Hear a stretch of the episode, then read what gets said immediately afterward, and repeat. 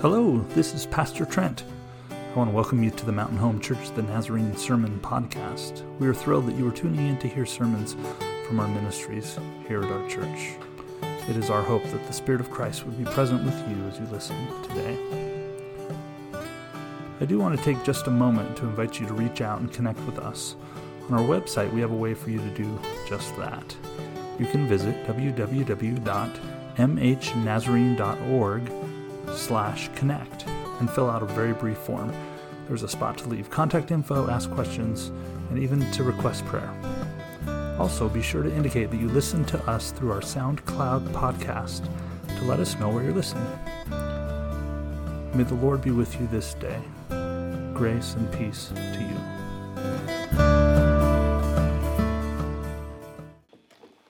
Well, good evening. I think the task of the preacher on Christmas Eve is, is really a couple of things. I'm supposed to do two things. Number one, don't talk too much. I mean, it's Christmas Eve. Come on, preacher. Um, kids are excited. Moms and dads are excited. Grandmas and grandpas are excited for Christmas is coming. But number two, the second task is really to kind of just get out of the way, to let the carols and the candles the readings and the music, the liturgy and the joy filled season of Christmas do their work. So I'll do my best uh, today uh, to do that very thing. Um, and today, as we as we read um, uh, the text today, um, I'm reading one of the, the texts that has already been read today, the one from Isaiah. And I actually left my Bible in the front row, so I'm going to run down and grab that because I haven't memorized it yet today.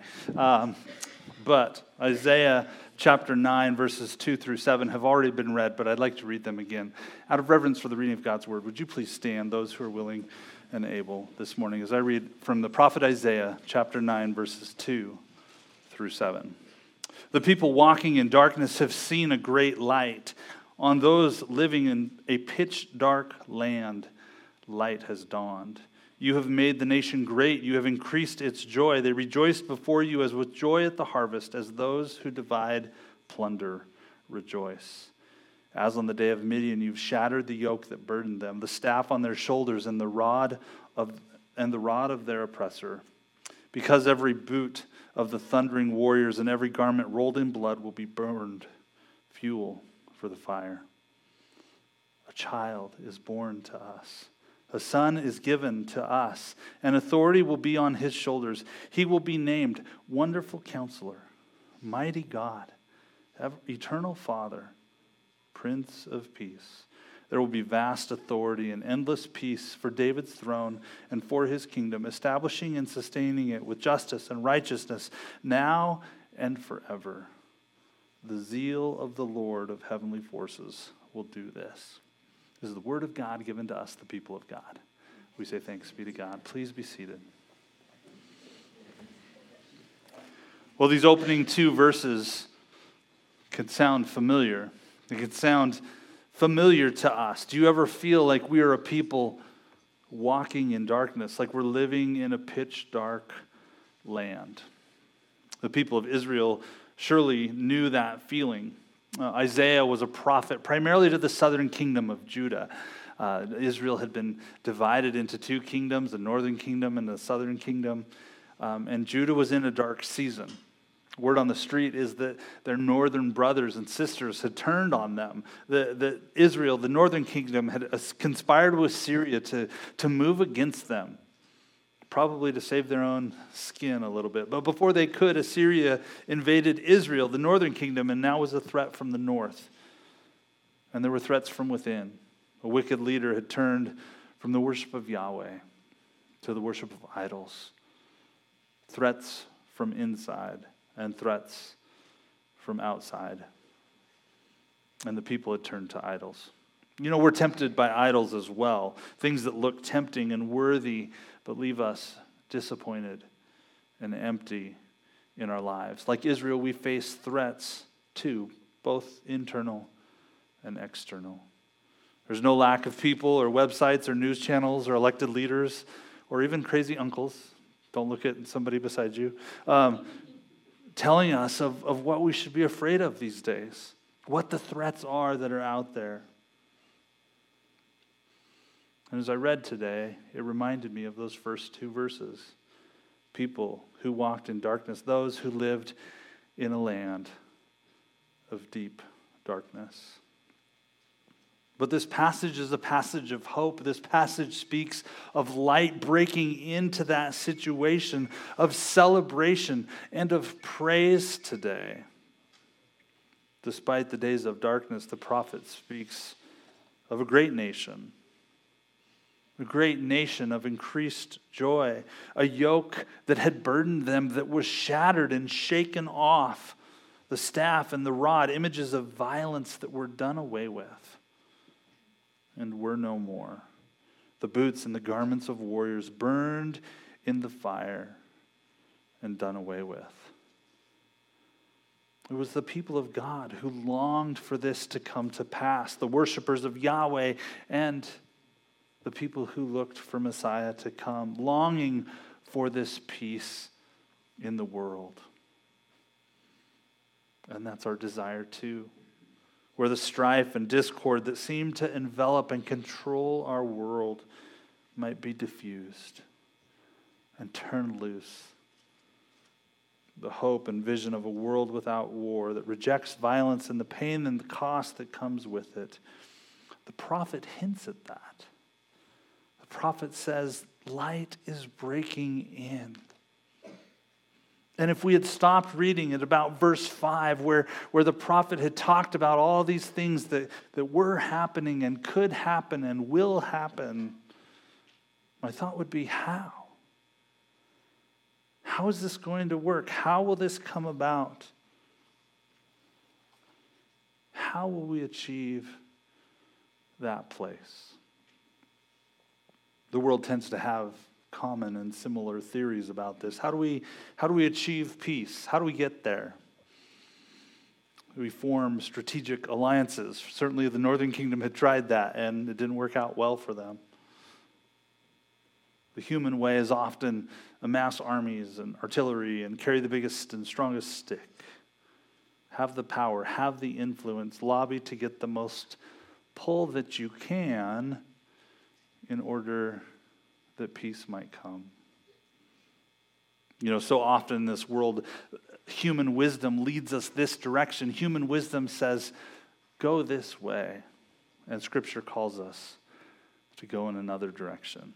Something that we're not used to, something that feels a little unexpected, a little abnormal. It was Jesus on the Sermon on the Mount in the Gospel of Matthew that said, You have heard it said, and then he would say something, and he would say, But I say to you. The disciples jockeyed for position, and Jesus said, That's not the way it will be with you. We don't live that way. Jesus' words in the New Testament kind of shocked the people in those days, but I'm not sure it should have, for they were well versed in how the prophets spoke and, and the writings of the Jewish people. Yahweh had revealed the plan that was so uh, unorthodox years and centuries before. Because after the hanging of the questions in verse 5, this look at all the things that will happen. Look at how peace is going to break in, light is going to come in and change this nation. After saying all these things, the reader is left a question how will this be done? How will you do such a thing? And it's answered in verse 6. A child is born to us, a son is given to us. The more familiar reading says, For unto us a child is born, unto us a son is given. This is God's surprising answer. This is God uh, allowing the light to break in, not with power and control and influence, but with a child. An infant. What a great reversal. What, what a new and different and subversive way of tipping the scales and making the change. And, and I guess all great leaders started out as infants. That's not lost on me that we all started out that way, right? But this baby, this baby, born in a structure meant for animals, mothered by a scandalized teenager, chased out of his homeland by a corrupt government, and spent time as a foreigner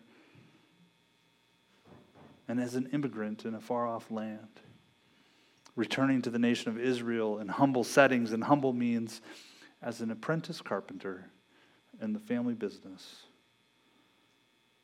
Oh, that we are too quick sometimes to judge and to jump to conclusions about people, about where they come from.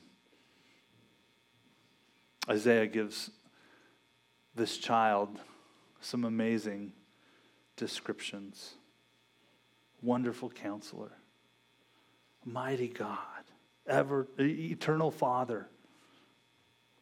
And this child's final role, the Prince of Peace. For a nation and for a country that was being pulled at by the seams, almost pulled apart, Isaiah's source of hope was this child. And I tell you today, Ours is the same. Ours is the same today. We have this same hope. The hope of this child is still the hope of the nations. He's still our subversive and unexpected, surprising path who was marked out for us by the Father to bring hope, to bring joy, to bring love, and yes, to bring peace. And that,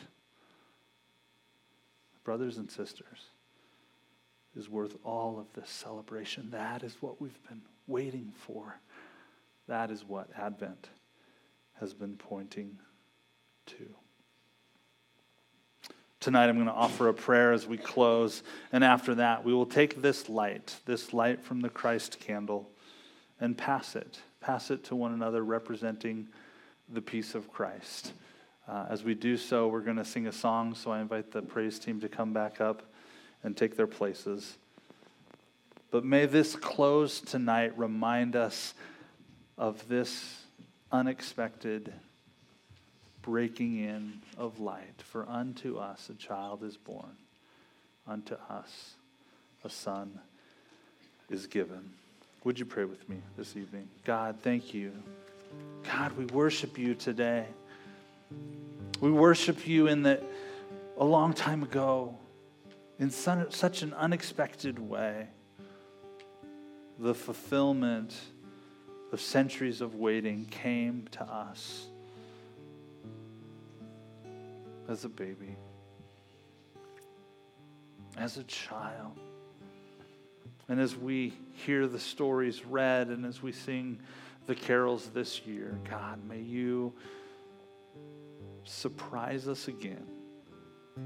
Surprise us again with your provision, with your love, with the peace that comes from knowing and following you. I pray for us tonight, God, that you would uh, speak to us again and shape us and mold us into the likeness of this Christ who we worship. For we pray this in Jesus' name the light of Christ breaking in in little pinpoints throughout the room.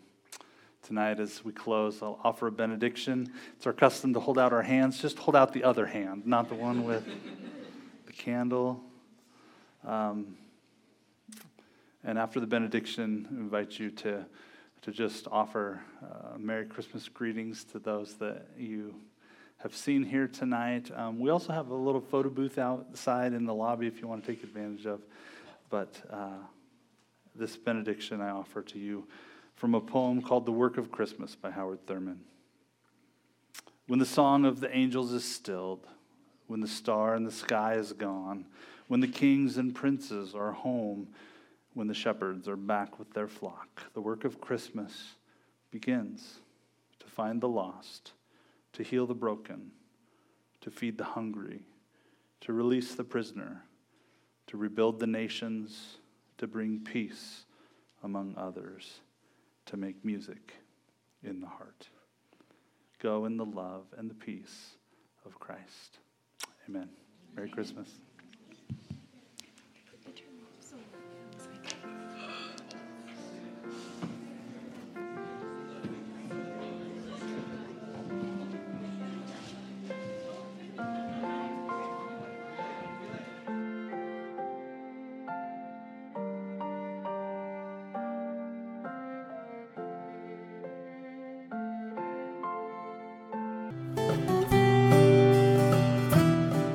Thanks for joining us today on the Mountain Home Church the Nazarene podcast. Don't forget to visit us at mhnazarene.org slash connect if you'd like to connect with us, and have a great week.